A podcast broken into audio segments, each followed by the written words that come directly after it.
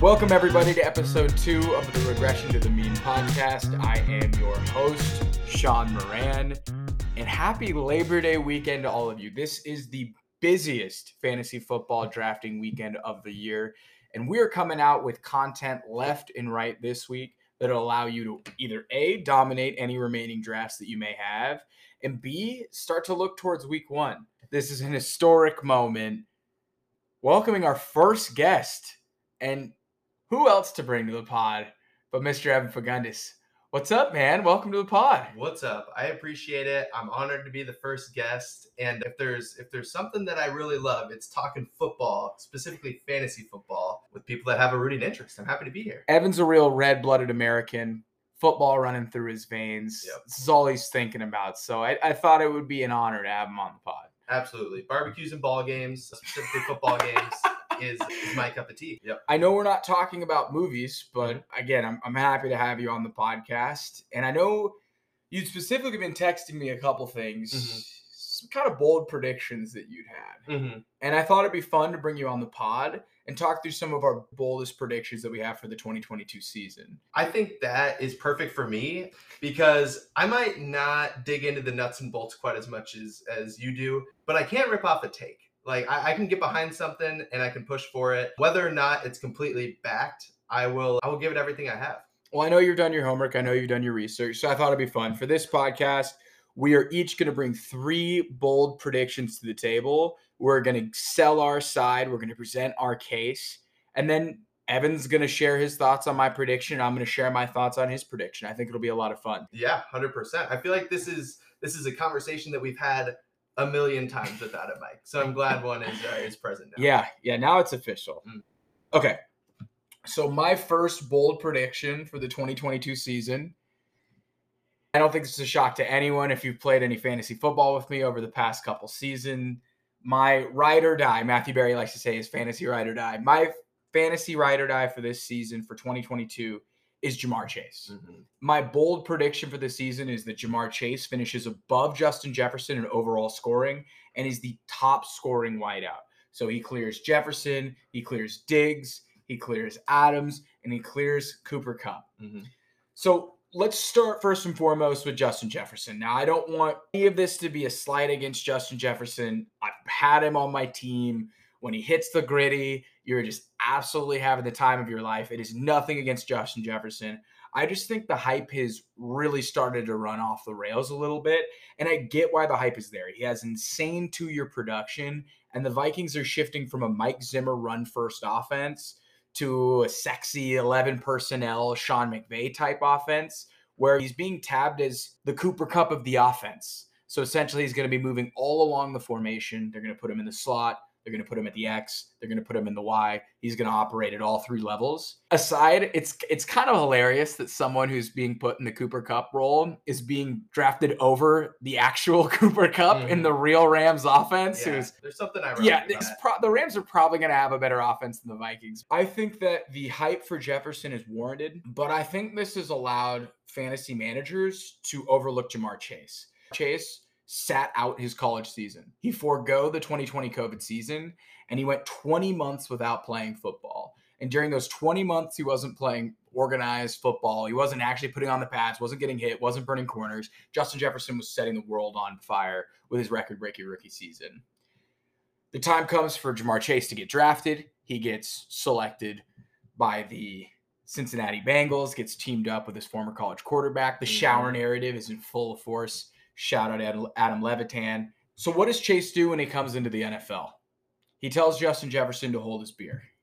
He puts up over 1,400 receiving yards, breaking Justin Jefferson's record. He scores over 13 touchdowns. He puts up insane weekly spike weeks, and he goes on his way to averaging 18 fantasy points per game, finishing as the wide receiver five. As a rookie, he outscored Justin Jefferson during his rookie season. I think that's important to to note. Now, again, that's great, but why are people discounting Ja'Marr Chase? A lot of people are discounting Ja'Marr Chase, and they're also discounting Joe Burrow Mm. because I think negative regression is coming for Ja'Marr Chase. So he scored, I think, 13 touchdowns, and eight of those touchdowns happened outside of the red zone. That's really hard to replicate year over year. Mm. So I think a lot of people are slotting Jefferson over Chase because they're not expecting Chase to score 13 touchdowns. People are looking at this regression angle and putting Jefferson in front of Chase and then not understanding the context that was the 2021 Bengals offense. Joe Burrow's coming off a torn ACL. They have one of the worst O lines in football. They decided to become a run heavy team at the beginning of the season to protect Joe Burrow. Burrow finished 15th in overall passing attempts behind the likes of Ryan Tannehill and Mac Jones. The guy passed less than Mac Jones, the same guy that had the farthest average depth of target hmm and the highest completion percentage in the NFL. He's the first guy to do that since Drew Brees. So what we're seeing here is that Ja'Marr Chase balled out in an offense that had limited passing attempts. And my case for why I think Ja'Marr Chase outscores Justin Jefferson is the fact that I think the Bengals pass more. They have one of the toughest schedules in the NFL. I think they're going to play in a ton of shootouts. They've upgraded their offensive line. Burrow's a year past his ACL surgery. And I think there's a realistic opportunity where Burrow's 15th in pass attempts in 2021 and he's finishing in the top eight in 2022. And again, for context, Burrow finished 14th in red zone passing attempts. The Bengals running back Joe Mixon finished fourth in red zone rush attempts. Josh Allen, who led the NFL in red zone passing attempts, doubled Burrow. And how does this come back to Chase? Is that Chase was actually targeted more in the red zone than Justin Jefferson last year. Jefferson was a 50% target rate. Ja'Marr Chase was at a 66% target rate. Mm-hmm. And I think if you see red zone passing attempts go up and overall Bengals passing attempts go up, it's just more opportunities for Chase. He doesn't need all those deep passing attempts and deep passing touchdowns to repeat his season. And I personally think that the Bengals will have a better offense than the Vikings. The Vikings, everyone's painting them out as the next kind of like Sean McVay spot, right? In Mhm. terms of 11 personnel. I fell for this last year, dude. Shane Waldron was the offensive coordinator for the Seahawks, and everyone said Russell Wilson is going to be in a Seahawks offense that's going to be modeled off the Rams. Mm-hmm. Draft everyone on the Seahawks because they're going to be like the Rams. I ended up drafting all the Seahawks and none of the Rams Yeah. because the Rams actually were the Rams. Right. And I think what's important to understand is Zac Taylor comes from that coaching tree too. And I think there's a real opportunity for the Bengals to pass more. I think they're going to put the ball in Burrow's hands. I think they're going to move Chase all around the formation. And I think he's the one that's going to outscore Justin Jefferson. And I think he's going to finish as wide receiver one. You know, that is a I mean, you make a you make a wonderful case. There's a lot in there that really surprised me. I mean, I knew that the Bengals were run heavy. I would not have guessed that Ryan Tannehill threw more passes Insane. than Joe Burrow last year. And I know part of that had to do with you know Derrick Henry getting hurt, but still, Yeah. Mac Jones, Ryan Tannehill. I felt like I watched a lot of those guys' games, and I could have sworn Joe Burrow threw the ball three times as much as they did. Right. The only questions that I have, one, so I love that there's projection that's involved with all of it. Of course, there is. Yeah. Like we don't know what's going to happen, and you're only arguing a guy is hopping up two in his position ADP, right? He's currently being drafted third. Yeah, it's not that big of a So, hot take. yeah, He's wide but- receiver three. I mean, Right. yeah. But uh, so like that projection is like you don't have to stretch it quite as far. Like some of the other takes that we have, you really have to stretch Yes. the projections that lots of the sites and stuff have, right? So it, it's not like he's hopping up that far. The only questions that I could possibly have would be like, one, are we sure Zac Taylor is moving away from Joe Mixon? You know, it, se- Yeah. it seems like they had a really good time beating people up, and they play in that division with with the Ravens, the Steelers, the Browns, teams that seem to like that. And again, that's very much narrative driven, but it's kind of a division that you imagine having a lot of like 17, 14 nail biters. Yeah. Who knows? Some of those teams aren't quite as good this year. And then the other man, the only man that you didn't mention that I want to talk about a little bit is Tee Higgins, because this is another guy who, you know, rumblings are in the air for having a, a truly monster season. And, and of course, Chase had what 20 more targets or something last year, even. So it, you would imagine that gap could grow wider, but it's just another really good young receiver. Higgins is a baller. Yeah. He- he- But you're expecting a lot more passes for I- both almost. and again, I'm not even, and I think the Joe Mixon idea is really smart. I think Joe Mixon's a good player. He actually performed pretty well last year because he scored a lot of touchdowns, Mm. and his offensive line couldn't block for him either. right. I think the offensive line improvement Mhm. is the rising tide that raises all ships. Yeah. I, I really do. And I think there's plenty of meat on the bone for Higgins to do his thing. Yeah. I just think that Ja'Marr Chase is a generational talent. I think it could be week five, and we're just like, this guy's the best receiver in the NFL, Mhm. and he's gonna be the best receiver in the NFL for the next five years. Yeah. Like, I wouldn't be surprised if that happens. And again, with Justin Jefferson, when you think of people catching touchdowns in Minnesota, we think of the great white hope, Adam Thielen. Right. I mean, the guy literally, the guy literally scores 10 touchdowns every year. He defies regression every Right. year. Again, I think there is a lot of meat on the bone for this offense. I, I really do. I think Higgins is going to ball. Mhm. But I think that this is a tougher schedule. I think Burrow's going to have to pass more, and I think everyone is going to benefit from it. But I think Ja'Marr Chase is just that special. And again, I reason I threw this out there is because we listen to a lot of the same fantasy football podcasts, and you hear people are like, Chase is not in the same tier as Jeff- Justin Jefferson. Mm. Should, should Chase even be a wide like a wide receiver Mm. three or four? Should we put Right. Diggs in front of him? Right. And I'm like, let's stop here. The Yeah. guy didn't play for 20 months, came into the NFL and dusted every corner outside of like Patrick Surtain. And Yeah. that's another conversation about how nice he is. But Yeah, absolutely. I think the point that you make that's a really good one is that they're both really, really good. yes. They're really good And football they players. Griddy right? too. They They- both Griddy. They both hit the one of those positions where that can happen too, where it's like when you're arguing between Julio Jones and Davante Adams at one and two, they're legitimately the two best receivers. Like eh, you know, Antonio Brown, you get thrown in there in that time, but they are the best player. It, it doesn't have as much to do with like skill as it does opportunity. And I mean, even last year they were only what 26 total points different. It looks like in PPR. All that is is what like three big plays, right? So three DBs who slip and turn, you know, a 25 yard catch into a 75 yard score could be the difference between these two guys. So I definitely don't think anyone could say you're wrong. You Yeah. know what I mean? The the margins are very small for two really good players. And and you're right. And you know, from I, I was cheating. I see your next take. Yours is a lot spicier than mine, but I just think you know how much I love Ja'Marr Chase. I think if by the end of this season, it's going to be pretty clear he's the best receiver in the NFL. How high would you take him in a complete redraft? PPR, just because we, we play a lot of PPR, right? I, I think it's fair Yeah. to say that we can talk about PPR You could take him at four.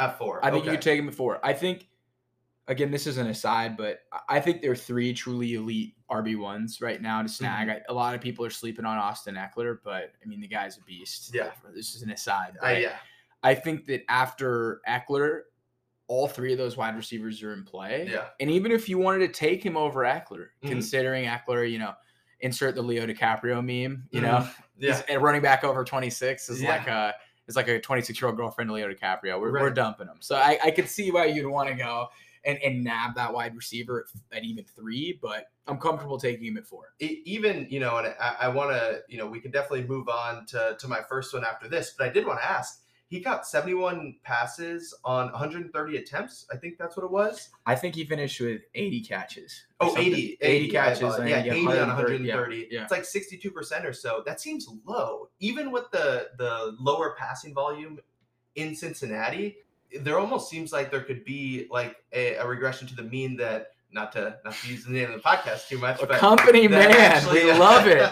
We Yeah, love it. First plug on the plug. Seems like even with the same volume from last year, he could have he could catch nine more passes, right? And, and that's not even accounting for this even more high powered attack that we kind of assume is coming. I just think they're going to be more red zone opportunities. I think they're going to pass the ball more in the red zone. I think they're going to be a more balanced offense. I think they're going to be forced to pass the ball more. They have a harder schedule, and I think Chase is the prime beneficiary of it. And Mhm. again, if you were like, nope, I'm I'm taking Justin Jefferson. He's just one of the coolest dudes in the NFL. The what the routes he runs, like Yeah. he can beat you deep. He can beat you beat you over the middle. Like they're both freaks, right? Mhm. And I just think it's insane they played on the same college team. That that is just nuts. Yeah. But they both hit the they both hit the Griddy. So either one you draft, come Sunday when they're scoring a 40 You yard watch a lot touchdown. of celebrations. yes, you're hitting the Griddy Yeah. regardless. You're watching a lot of celebrations. Um, having either one of these guys would would be great, but you you have a lot of stock in Ja'Marr. So I'm, I'm happy to see you make the case and, and feel confident in your guy. But let's hear yours. Should Again, my first mine's one? not that spicy. Okay. I- yours is pretty spicy. Like so I let's let's let's hear it. Like I said, I'm going to be a little bit more narrative driven here on this podcast. So I'm I'm more than happy to admit that. Anyone who's going to argue against against my takes, get ready for a battle. But I'm going to be coming with a lot of anecdotes. I, I really like to look at what people say. I know you don't need to put too much stock in it. But my my first take is that Allen Lazard is going to finish as a wide receiver one. I mean, he's going to be one of a 12 team league, so top 12. Yeah, is what it. I'm thinking. It- He's going to be a guy that you can toss out there every single week.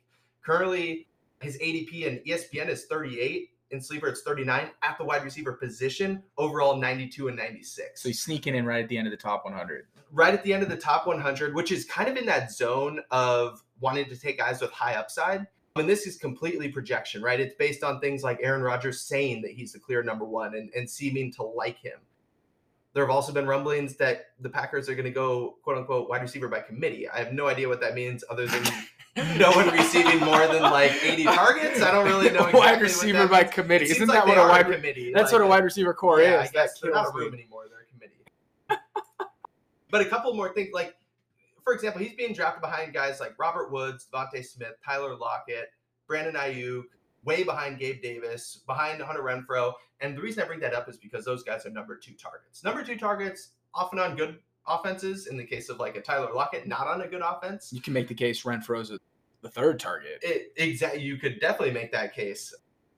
But this guy, Allen Lazard, is going to be the number one target, seemingly, for back to back MVP in Aaron Rodgers on a team that projects to throw the ball a decent amount. I'm not going to say that they're going to be top five in, in passing. I'm sure they're going to be leading a lot of games as well. They're a good team. But almost every single year Aaron Rodgers has been in the league, he's had a really high target receiver, right? Like Yeah. all we have to look at, I mean, even in recent history, you go back and look at the last four or five years of Davante Adams targets, it's 169, 149, 127, 169. Like he's throwing to the same guy a lot. Now, I'm not saying Allen Lazard is as good as Davante Adams, but he is six foot five. Davante Adams was used a lot in the red zone. He projects as a good red zone type target. Rodgers has actually targeted him in the red zone a decent amount, considering Uh, higher than than you would think. I, I guess is what I you know should say based on his reputation. I mean, it's just a total of 224 targets left behind between Davante Adams and Marquez Val. Val- And I just think the opportunity is there. And sometimes we were talking about good players. Fantasy is not about necessarily judging whether somebody is really great at football. It's whether they are going to have the opportunity. And I just feel like with Aaron Rodgers throwing the ball to a number one receiver, as long as the guy can make catches, I just think the opportunity is going to be there. What do you think? Do we know how much ayahuasca Allen Lazard has done? Is that is is that a thing we know at this point? I'm hoping they're doing it together at breakfast or in the shower, like you were saying before, for that for that shower theory. Yeah, I mean, unless I know how much psychedelics he's done with Rodgers, uh, has he been on a vision quest? I'm I'm not quite sure.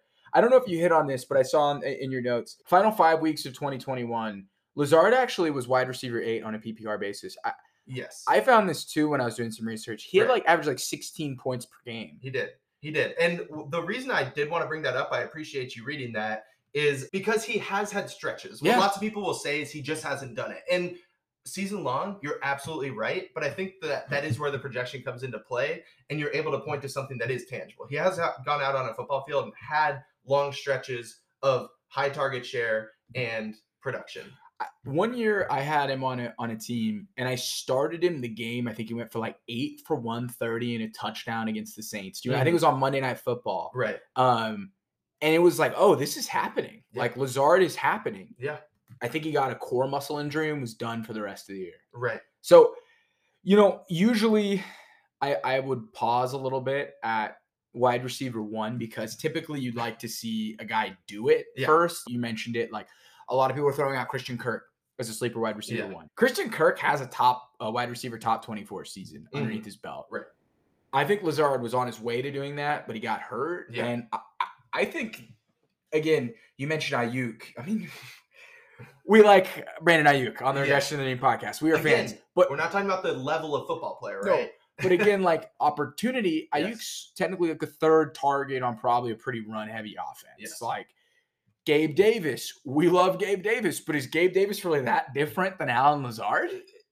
from the projection perspective, it's hard to say that catching four touchdowns in a playoff game is, you know, long term projection. I, I don't know. I I totally see exactly what you're saying, and that is Gabe Davis probably better? Yes.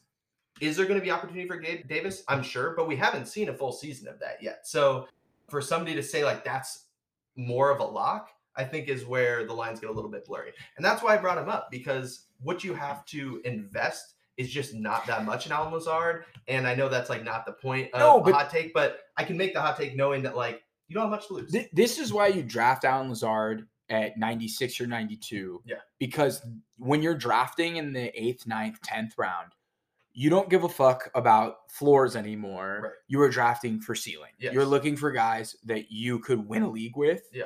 And though I, I do have some doubts about Lazard, I really like the take. And I legitimately think that there is a non-zero chance that you look up and he's like got like nine touchdowns by week 6 Like Mhm. he's just going off. And I, I wouldn't be shocked Right. at all. Right.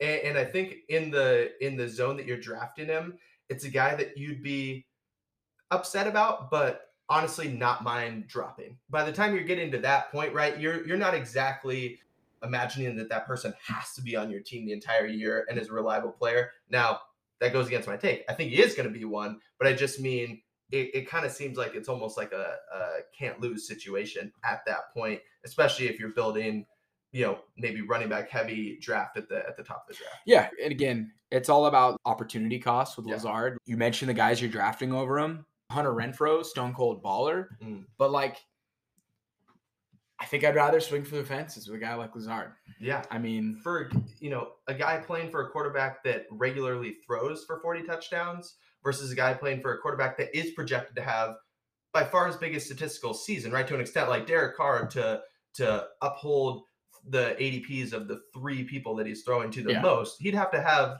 a better statistical season than he's ever had, which I think he can. I just don't see a world where Lazard isn't heavily targeted to start the season. Right. The caveat here, if you haven't drafted, I think there was some rumblings that Lazard might not play week one. He's, he's got the questionable tag already to start. Uh-oh. But I think even then, if you have a draft tomorrow night or Wednesday night, I'd still take him. Yeah. I mean, even again, you're getting him in the eighth or ninth round. You're Yeah. not taking him in the sixth or seventh. Like Yeah.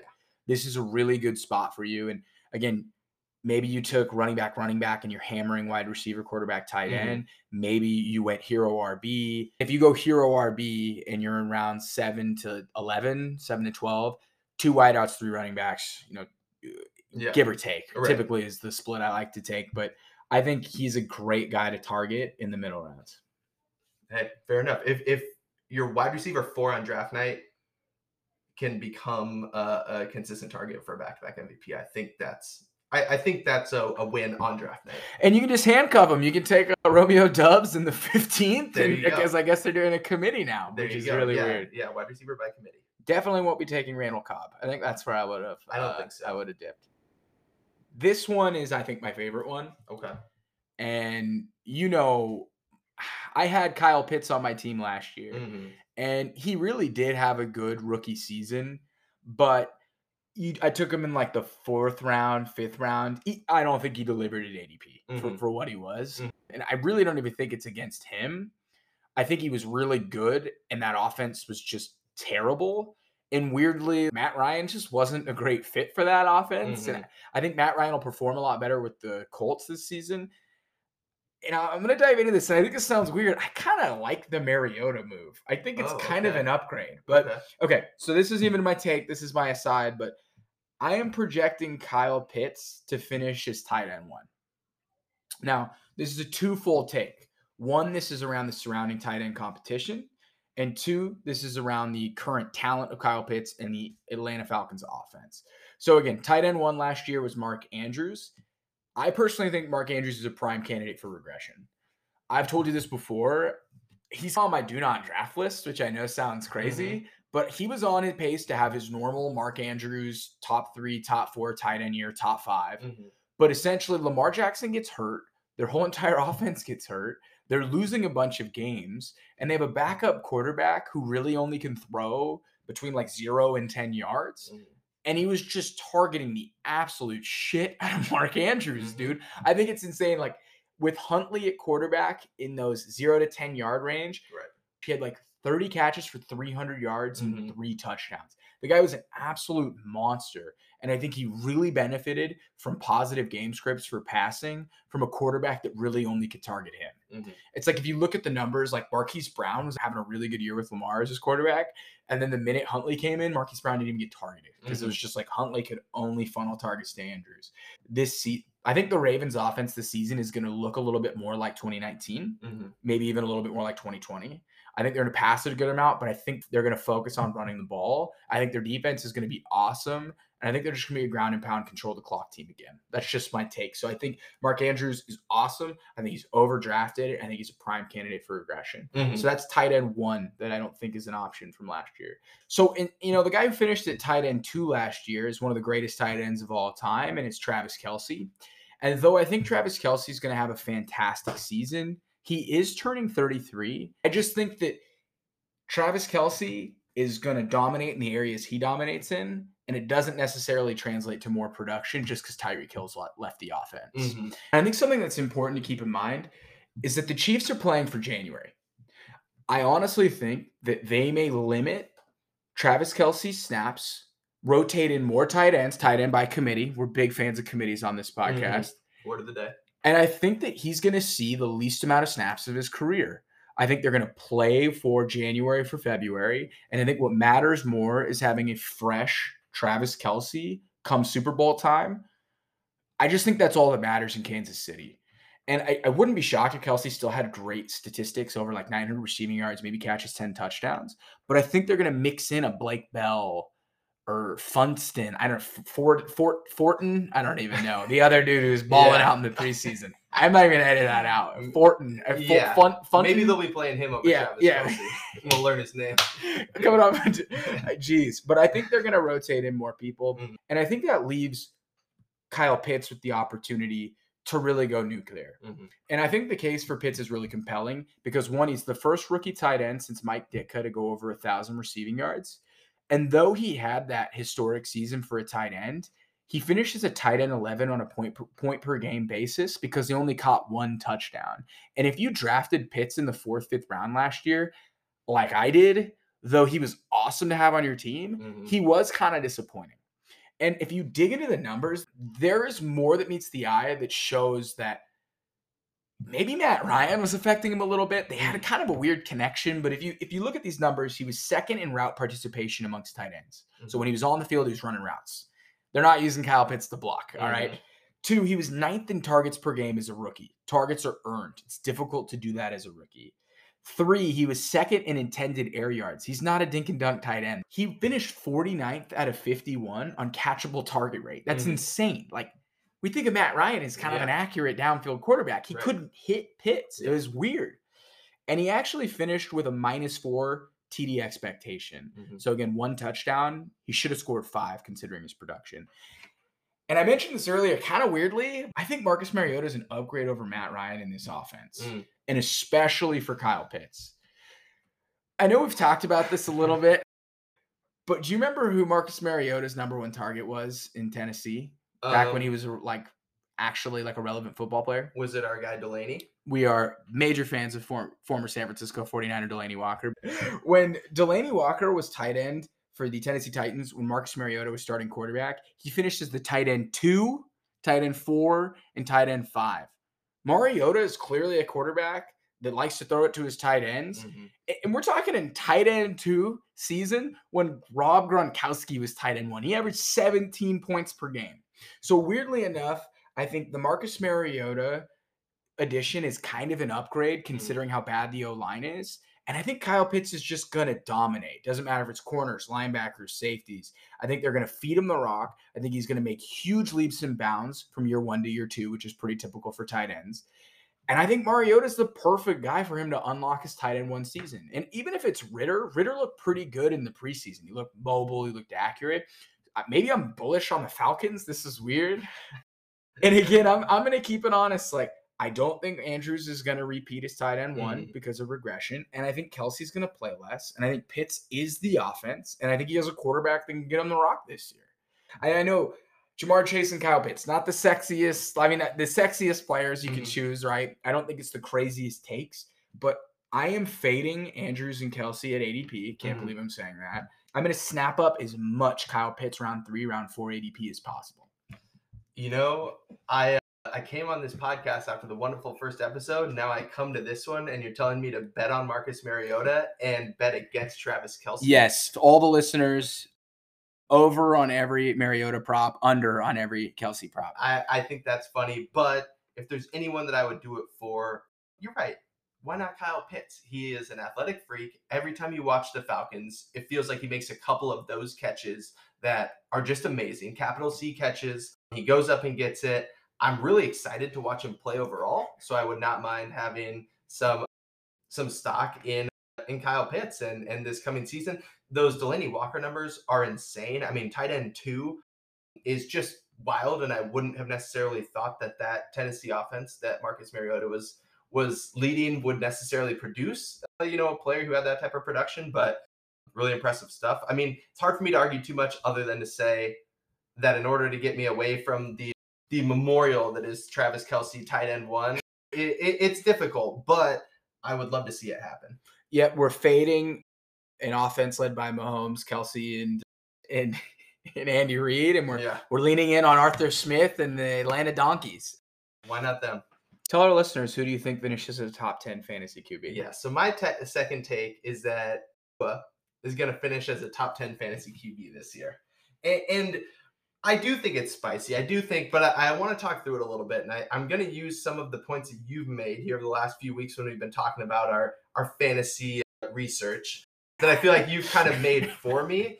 Well, first of all, let me let me start with some of the where the projection comes into play. First thing I'd like to mention, he rushed for only 128 yards last year and three TDs. Now, I have no idea if that's going to be the way Mike Daniels is going to be running this offense. What I can say is that I think just generally the offense is going to open up a bit more. Uh, they're going to have a better uh, rushing attack. They have a bit of an improved O line. I think there are still a lot of questions there, but it's definitely improved from a, a position group that was like maybe the worst in the league last year, I, I right? to an extent. I cannot emphasize to all nine of our listeners how bad the Dolphins O line was Right, and how terrible their wide receivers were. right. I I mean, it, it- I'll let you take it from here, but I just think you'd have to go up from that. it, I that's that's kind of where I'm coming from, and and I think part of this is just you know rising tides lift all boats, as you Yeah. mentioned earlier. I think the offense is actually going to be really good. I think Jaylen Waddle is going to be really good. He's somebody who's not being talked about a ton right now. I think Tyreek Hill is going to be really really good in this offense. I think he's somebody who creates a ton of separation,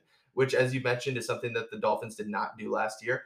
And I think they're just going to be yards after catch crazy. So whether or not Tua is throwing down the field a ton, I think the offense is just going to be moving a lot more. I think there's going to be a ton of opportunity for run after catch. Those big plays that we were talking about with Chase and Jefferson, I think this offense is going to have those. Yeah. One stat that I came across that I thought was interesting was that Tua was 48% on passes 20 plus yards downfield. That's second in the NFL. Now, I'm not saying that they're going to up the, the volume there a ton and it's going to stay at 48% or, or that high, but it's a possibility that he can make some of those throws. And I think that's something people aren't talking about a ton.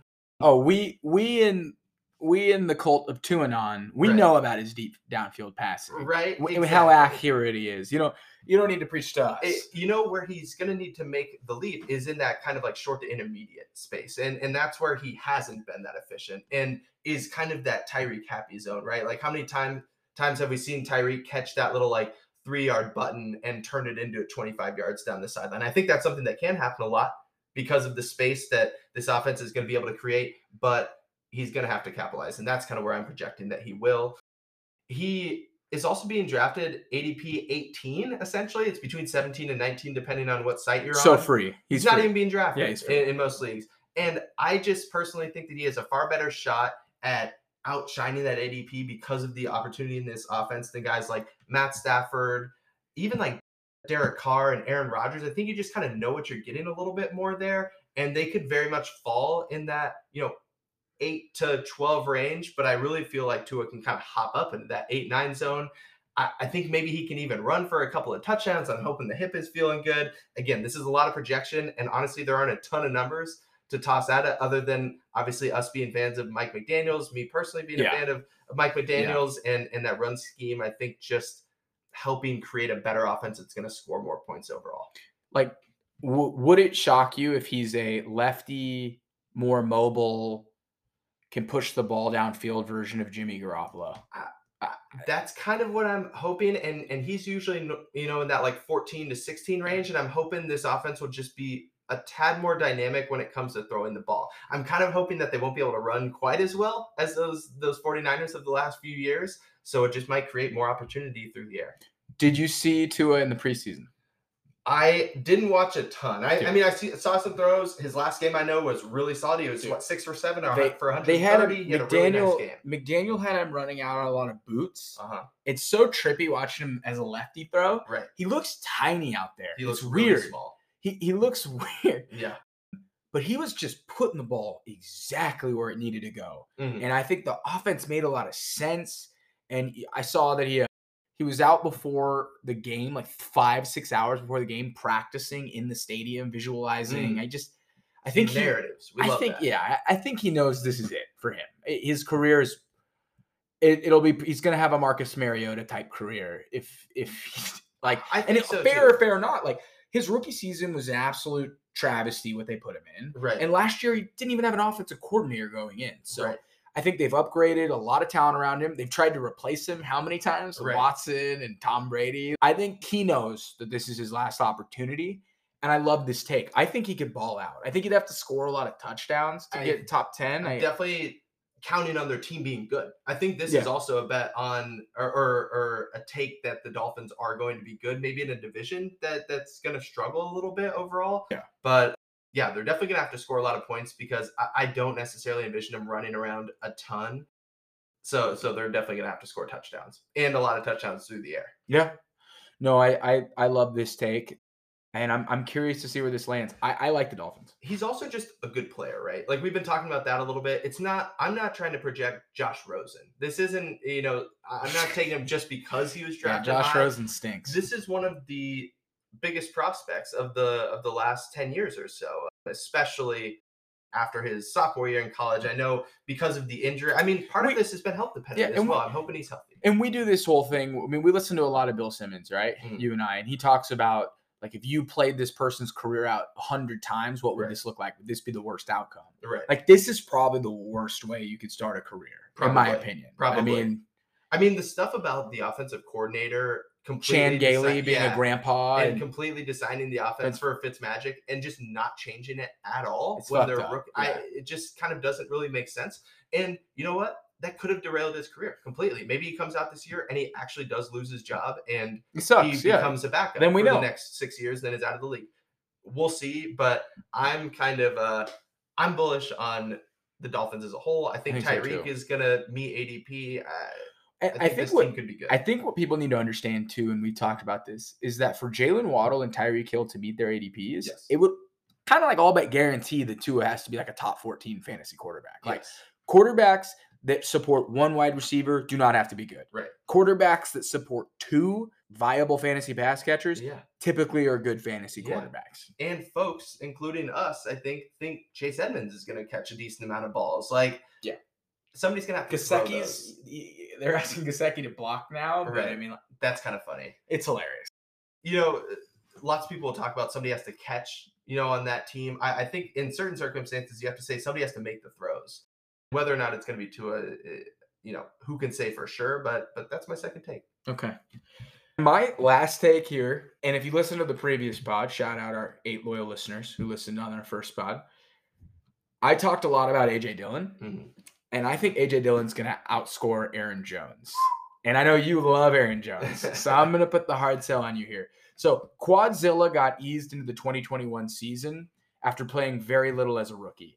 So if you look at their early season snap percentages, he barely even plays. He gets a couple splash weeks in like week five, week six. But I'm going to say from week eight on is when he becomes a full time player. And the reason I'm choosing week eight is because Matt LaFleur is calling this a 1A, 1A running back offense, running back committee. So that's kind of when it become a 1A, 1A distribution, in my opinion. Mhm. No, I didn't cherry pick that week. But again, Jones, from week eight on, Aaron Jones averaged 12 fantasy points per game. AJ Dillon, 13.5 fantasy points per game. Mhm. Not only is AJ Dillon getting the bulk of the red zone carries and kind of like grind it out, game on the line, let's put him away.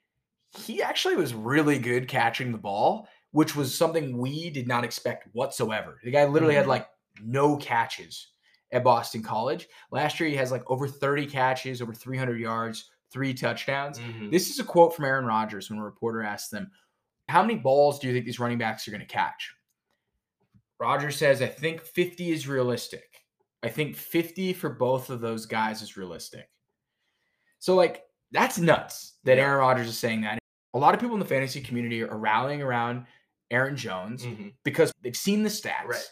of his five for Yeah. 50. What do You've you seen average? him is? do it. Yeah. Mhm. And but you see him average 10 fantasy points per game just off receiving when Davante Adams is out. Right. But what if they actually are splitting that work? Mhm. What if both are just getting those targets? Mhm. And what if it's not so clearly a distribution where you know Aaron Jones catches the ball and AJ Dillon doesn't? Mhm. Like I think we're going to see an opportunity for both of them to shine. And I think why I would pick Dillon over Jones in terms of fantasy points per game is I think Dillon's going to continue to get a higher percentage of the red zone snaps while also getting that passing work. And again, eh, it's the second time I mentioned this, but give me that Leonardo, Leonardo DiCaprio meme of him ditching his 26 year old girlfriends. Running back over 26 or 27, I'm out. Mm-hmm. Give me a younger, give me a younger AJ Dillon. I love Aaron Jones, but I think I'm passing on him. And again, to sum this up, this is Matt LaFleur talking about AJ Dillon. There's just not too many backs that size that have those kind of hands that are true halfbacks, LaFleur added. You can see some fullbacks that do that, but not halfbacks. So he's like, this dude is a goddamn Hulk of a human being. Mhm. He is a red zone beast. And he also has got soft hands. He's an excellent receiver. Mhm. What if AJ Dillon is just flat out better than Aaron Jones? I kind of think he might be at this point. Wow. So this is not even health dependent for Aaron Jones. You think that a, a healthy season from both that Dillon could outperform I think Dillon, Aaron Jones. and I'm planting my flag in this one. Okay. Dillon out. I'm planting my flag in this No one. matter what. Yes, I'm planting my flag in this one. Okay. Dillon outscores Aaron Jones. Okay. If anything were to happen to Aaron Jones, AJ Dillon finishes in the top three. Wow. Yes. Okay. If you go look at it last year, if you look at it last year, Dillon got way less snaps to start the year than Aaron Jones, and he had more top 10 fantasy finishes. hmm Jones was actually kind of disappointing if you had Mhm. him last year. He, Right. he was solid at the end of the season, but I- he wasn't that consistent. Yeah. I hear you. I hear you. This is this is one of those that's really hard because again, we're coming back to the Packers. There's a ton of opportunity, and it's honestly to me almost not surprising to say it. Rodgers say that because he clearly likes to throw to these running backs. Yeah. and he's probably going to do it even more now than he ever has before because of the loss of the Davante Adams target share that has been so prolific. Which was their offense. Like, which was their offense. I don't know if any of our listeners know this, but like Davante Adams was their offense. If you've I mean, ever watched a Packers game, you know. You Yeah. wouldn't even have to be like really following statistics and and following fantasy to watch their games and be like almost to the detriment of the team sometimes. Aaron Rodgers only threw the ball to Davante Adams, right? we all saw that playoff game in Lambeau, go Yes, Niners. Right. But we're just like Rodgers was just force feeding. Yes, Even when absolutely. Lazard was open. was Absolutely. throwing it to Adams. So between Lazard getting a huge uh, share of those targets versus them being split between the running backs, I think it's actually probably leaning towards the running backs being the safer bet just because we have seen that happen before. He has targeted Jones quite a bit. Like you said, Dillon did get a lot more targets than we probably would have guessed last year. So, you know, I really like Aaron Jones this year. I just think he's a fun guy to have on the team.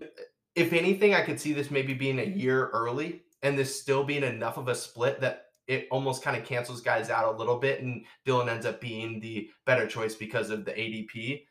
So, uh, you know, like I'm not going to totally fight like it, that. but I do think I'd probably rather take Dillon at where he's being taken than Aaron Jones. I'm not going to go so far as to completely agree with the take. But this one was the one that made me think the most because Yeah. it's like heart versus mind. I think this is the best opportunity we've had since Ingram and Kamara Mm. for two running backs to finish Just being viable. running back ones. You know what I mean? Like, Oh, okay. Yeah. We're talking like top 12 running yes, backs. both of them. I Yeah. think I, I don't know I if that's going to see, like, happen, 9 and 13 but, or something like but that. But this, yeah, this is the best chance we've had since Kamara and Ingram. Yeah. And, and you know, that idea of two guys at the same position being incredibly viable kind of ties into my my next take. How do you like that transition? I like it. Yeah. It's like you podcast or something. Yeah, something like that. I I even, you know, a blind squirrel finds a nut every once in a while. But my third hot take is that Mike Williams is going to be a top five receiver this year. And that's what I mean by the Wow. I mean the big one. Wow. To me, this feels almost like it's purely health dependent. And talking about health in Mike Williams, not super dependable. but I think that the opportunity is there. He was only 34th last year in target share in the entire NFL. He ended as wide receiver 12 last year in PPR in a season in which he did end up pretty banged up. dude, his numbers before the knee injury were insane. I was I was a Keenan Allen manager, just Right. literally saw. I was just like, Yeah. what is going on? Mike Williams, like what? It's in crazy. Through the first five weeks in PPR, he was wide receiver two, I believe, behind Cooper Kupp. It Cooper Kupp wasn't was even, already starting like, his dominance, It- but, it was like close. by far. it was the top two, insane. right? If you had Mike Williams on your team those first five weeks, yes. you got you got a head start. over 10 targets a game, large percentages of those targets deep downfield. It seemed like he was running wide open, you know, half the time he was going out on a route. And Herbert was throwing to him a lot. And that's kind of where we get into the Herbert conversation. He is the hottest MVP pick in the league right, right now, right? He's widely considered to be in for an absolutely monster season. Like people are talking about 40, 45 touchdowns. And I think to do that, obviously he did some of that last year. I mean, he had an amazing season last year, but I think part of that is through throwing the ball deep to Mike Williams a lot. I, I think there is a big play potential on this team. They have a good offensive line, like you mentioned with Ekeler. They just have good running game, a good passing game. They're a good offense. They're going to score a lot of points. And I think if if he's able to stay healthy, last year Mike Williams was wide receiver 12 in a year in which after week five he was pretty banged up and, and was up and down. he Granted, I he was like normal Mike Mike Williams Yes, again. and I think because of health, that was the case. But he still ended up at wide receiver 12, Keenan Allen wide receiver 11, playing a largely healthy season. I think this year, Mike Williams is being drafted at 17, 20 ish, like in that 17 to 19 range, depending on where you're drafting. Yeah, I I think think that's insane. Yeah. He, he's going behind guys like DJ Moore, Diontae Johnson, Terry McLaurin. The reason I bring them up, those guys up, is because those quarterbacks are Suck. not being projected yeah, to be MVPs, yeah, right? Yeah, yeah. So if I can bet on anybody, I want to bet on Herbert. And you know what? Betting on Mike Williams' health isn't always the the most winning strategy. But if he does stay healthy, like I said, I think this is almost easy, legitimately wide receiver four or five. As fantasy managers, we can't control for injuries. Like Right. we, we can't do that. Like Can't do it. yeah. So That's not how you win leagues, yeah. right? You you can lose leagues worrying about injuries. Yeah. I like the take. My take is I'd rather draft Mike Williams over Keenan Allen. Right. You know how much I love Keenan Allen. Yeah. I've won a lot of fantasy leagues with Keenan Allen as my guy. Right. I'm just again, when I watched the two of them play when they were both healthy, Mike Williams was way more dynamic. Right. He was explosive.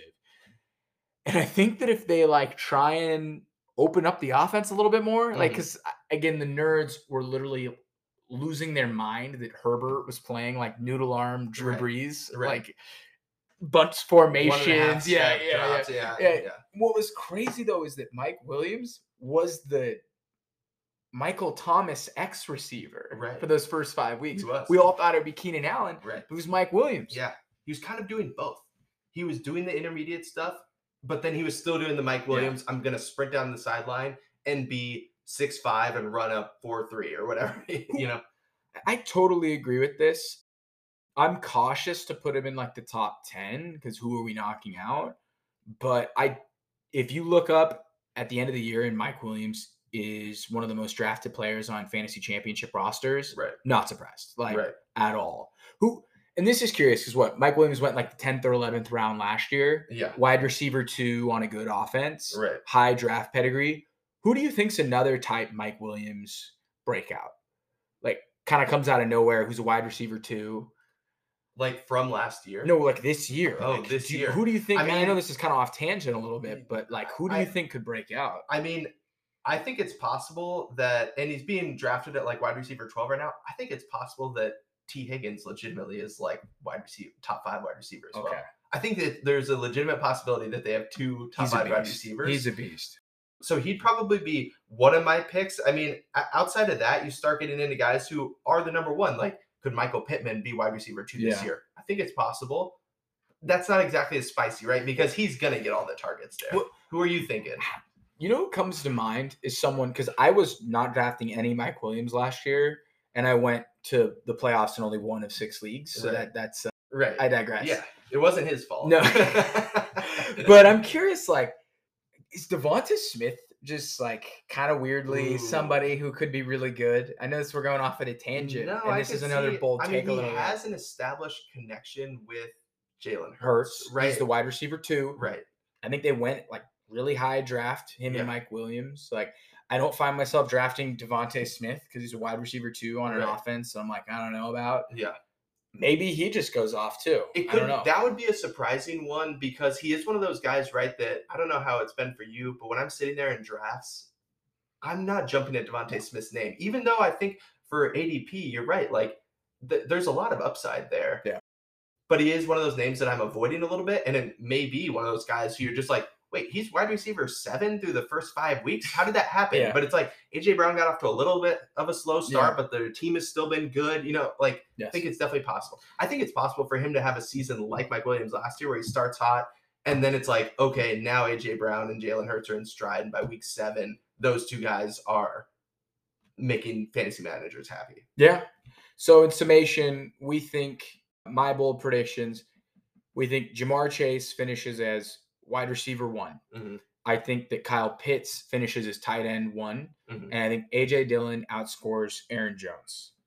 You think Allen Lazard is going to finish as a top twelve wideout? Mhm. You think Tua lands in the top ten, Mhm. and you think Mike Williams makes a huge leap, finishes as a top five wideout. Yes, I like those. I like them too. We, we're not going to be wrong, right? There's no way. I don't think there's any way that we're wrong. And you know what? We're really getting out there because the two that you mentioned, you know, your first two, you were kind of laughing about how it's not a massive leap, but at the same time, calling your shot on number one, you know, it's not like you're saying, oh, they're going to be top three. I mean, obviously Chase is being drafted top three, so well, they're both kind of being drafted top three, but they're having to supplant people that are the best of the best, rock stars. right? I mean, Cooper like- Kupp literally put his team on his back took him to the Super Bowl, Right. And won like the that's Super most likely the- scenario, right? Is the arguments are about the LSU receivers and Cooper Kupp Yeah. just dusts them both again, you know, right? Yeah, and it's just like hold my beer. I'm Cooper Yeah. Kupp. Yeah. Yeah. All you guys are trying to play my role in the offense I'm in. Exactly. And I probably yeah, it's, it's hilarious. He's like, you guys can be the second and third best version of what I do. That's the best. But which is what makes it, I think, a, a you know a spicier take than it might first come off.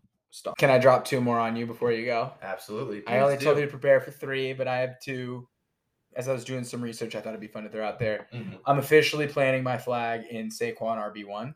Let's go. I'm trying to pump your bags up. Thank I know that you have him in our Stockton league, so I think he finishes as RB one. I think again going from a Jason Garrett offense to Brian Daboll, and now like what Wan'Dale Robinson's their wide receiver one because Yeah. Toney's 24 and he can't stay on the field. I, Mhm. I I just think he's like the only guy in that offense that is worth anything. Right. And I think he could catch 70, 80 balls. Like I would Yeah. not be shocked. And again, that that's huge. And I think he's going to dominate. So I think I've got him as my RB1. I'm planting my flag there. This one, I, I can't believe it's been two episodes and I've spent almost two hours Yeah. talking without bringing up Trey Lance. Mhm. Been kind of a weird couple weeks in Ninerland. We were all aboard the Trey train Mhm. they bring back Jimmy G. It's just been weird. Yeah. It's just it's just gonna we thought this season wasn't gonna be awkward and weird like last year was. It's it's probably gonna be even more awkward and weird, Yeah. but Shanahan just signs up for the chaos. I just think that's where we're at here. And this projection, I, I think Lance is gonna play all year. I'd be really surprised if he doesn't play the whole Right. season unless he's Me too. injured. You know how much I was screaming for them to bench Jimmy G, like Yeah. literally screaming for Mhm. Jimmy G to get benched. Yep. Shanahan didn't do it. He almost did it. If they lose that Bears game, I think Shanahan benches him. Everyone projected that Jimmy would get benched Mhm. for Trey at some Right. point. It didn't happen. So I Mhm. think Shanahan's pretty stubborn dude. I think he's going to stick to his guns unless Trey is clearly impacting them winning games. Like Mhm. unless Trey's like really bad and not getting better, I just Yeah. don't. I don't see it happening. either. Yeah. Okay. So we're throwing that out there. I think Trey Lance has 10 rushing touchdowns this season. Jalen Hurts had 10. Cam Newton and Kyler both had 10 in 2020, and Cam had 12 actually. Josh Allen had eight as a rookie in 2018. He had nine in his second year in 2019. So over the past four or five years, it's been eight or over. Mhm. Um, I we don't we don't really know a lot about Lance. I just feel like they're gonna run him in the red zone. Like Yeah. that's what I feel like. So I think that his stats may be a little gross at some points this year, but I really wouldn't be shocked if he had 10, 12 rushing touchdowns. I mean, he showed a massive propensity to rush when we saw him play in, in limited action last year, right? Like he tucked the ball and ran a lot. He- especially in that Cardinals game. especially in that Cardinals game. he looked game. really I, unprepared. I think the biggest thing that is going to be interesting to see with him is whether he can keep himself healthy because part of that rushing last year was taking mammoth hits. yeah, I'm kind of hoping as Niners fans that that's not the case as much, but I could see him rushing for a lot. I mean, that would pretty much guarantee him top like eight fantasy finish, right? Yeah. I mean, if he rushes for 10 touchdowns, he's having the Jalen Hurts type think- season at the floor. I think Dak did it as a rookie. Mm. I, I think that I think the Niners gonna be really good in the red zone. Yeah. I think Trey's gonna be awesome in the red zone. I think it's gonna be a little rough around the edges in between the twenties to start the season. That's fair. That's fair. And and you know that doesn't even really factor into that prediction too much because I think the 49ers still will be able to run the ball like Yeah. they can every year. So I, I think the ball will still move even if Trey Lance has some growing pains. It's it's not as similar. It, I, I think that's where the comparison to the Eagles last year stops a little bit because that team would struggle to run the ball sometimes and and they got hot towards the end of the year. But I don't think that's going to be a problem for the like the 49ers offense as a whole moving the ball. I- I disagree with that comparison because the 49ers have Deebo Samuel, Brandon Aiyuk, George That Kittle. does Like, make a the Eagles difference. were I mean, Dallas Goedert's a great player, but Right. like DeVonta Smith, Dallas Goedert, Yeah. Quez Watkins. right. I think, and I've told you this, year two Josh Allen is my comp for Mhm. for Trey this year. Yeah. Year one, year two. I, I really think it's going to be similar. We've already seen it in the preseason, hitting a deep shot, Mhm. but can't throw a five yard out. Yeah, you know, we'll like see. I remember us talking about how this dude just couldn't hit a running back in the flat, and that might be Yeah. our our uh, that might be our reality. But I think you know, and Kyle Shanahan loves that. When Yeah, It'll be fun. his to watch. quarterbacks can't hit a layup Yeah. target. But yeah, that's it. So two more bonus ones for everyone out there. Saquon RB one. Trey Lance has over ten rushing touchdowns. I wouldn't put him in a in a rank. I can't do Mhm. it. It's Yeah, yeah. I mean, put that juju on him. I can't. Yeah. But uh, it was so much fun having you on, dude. yeah, thanks for having me. We love to have you back. I, I I'd love to be back. I'm happy to be here. How are you feeling going into the season? You know, I'm feeling pretty good. I'm feeling pretty good. I have one more draft left, and I feel like I'm excited for that part to be done. You know, Yeah. draft prep is fun, but drafts are, are stressful when, especially when you you know are trying to do well. Yeah. So I'm excited to get into it. I'm just really excited for for football to be back, and you know that first time you hear Red Zone firing up is is special every year. I am quite excited for the first Sunday of the year. Yeah. I'm pretty pumped for Thursday. That game's gonna That kick game ass. is going to be really fun. Yeah. You know, sometimes it's fun to get a goofy couple of games to start the year, but I think it's going to be really cool to see really good teams play against each other. Teams that have high high expectations. Yeah. well, thanks for coming on, dude. This was a blast. We'll have you on hopefully all the time. Thanks for having me. All right. That wraps it up for episode two of the Regression to the Mean podcast. It was awesome having Evan on the pod today. I have got a busy week, two more fantasy drafts before kickoff on Thursday. The plan is to have another couple episodes out over the next week or so. I'd love to do a Sunday Red Zone recap podcast, and I might even do a Start Sit podcast on Wednesday. But that's still to be determined. Thank you so much for tuning in. I hope you enjoyed it as much as Evan and I did. Talk to you soon.